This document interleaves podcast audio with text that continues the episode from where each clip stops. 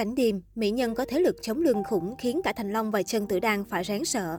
Mới đây, trang tin tức 163 đã đăng tải một bài viết về một nữ minh tinh mà những nhân vật tai to mặt lớn như Thành Long hay Trần Tử Đan đều không dám đụng chạm.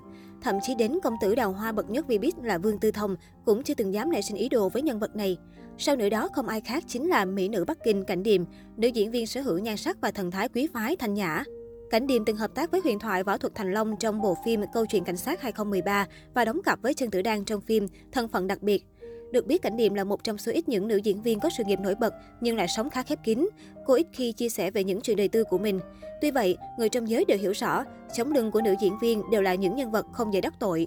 Cũng không ít netizen tò mò tại sao một người bị coi là thường xuyên cố ý đụng chạm phái nữ như Thành Long lại e dè với cảnh điểm như vậy. Trước đó, truyền thông xứ Trung từng tung tin đồn về chân dung ông lớn chống lưng cho cảnh điểm từ khi cô mới gia nhập giới giải trí đến nay là giám đốc của Vạn Đạt, tập đoàn giải trí hàng đầu tại đất nước tỷ dân. Vạn Đạt nắm giữ chuỗi rạp chiếu phim lớn nhất tại Trung Quốc, thuộc quyền sở hữu của bố đại thiếu gia Vương Tư Thông. Cảnh Điềm chính là người của lãnh đạo cấp cao của công ty. Điều này đã giải thích cho việc Thánh Đào Hoa Vương Tư Thông cũng phải giữ chừng mực, có phần nể trọng người đẹp Bắc Kinh. Bởi lẽ không chỉ tỏa sáng trên màn ảnh, ngoài đời thật, Cảnh Điềm cũng chính là mẫu phụ nữ bản lĩnh có quan hệ mật thiết với những ông chủ lớn. Cách đây không lâu, thảm đỏ sự kiện từ thiện Harbour Bazaar quy tụ của dàn sao đình đám xứ Trung. Dưới một thân sao, Cảnh Điềm và Trương Bân Bân vẫn thu hút nhiều sự chú ý bởi những hành động thân mật tình tứ ngay trên sân khấu. Hình ảnh cặp đôi nắm tay nhau khi bước đi đã không qua được đôi mắt cứu vọ của cư dân mạng.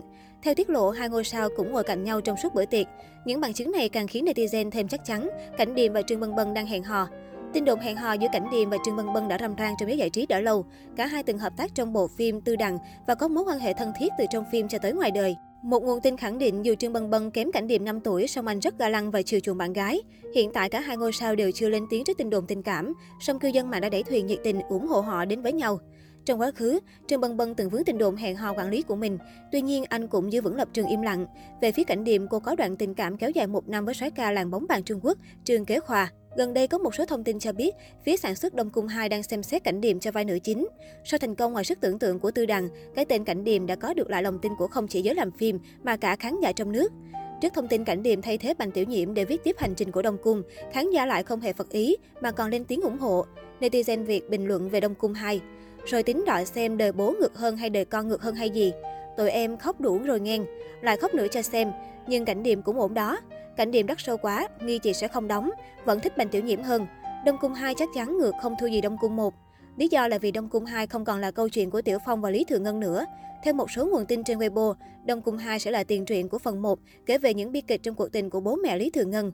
Đời con đã ngược tàn bạo thì chắc chắn đời cha sẽ tàn khốc, lấy nước mắt không kém.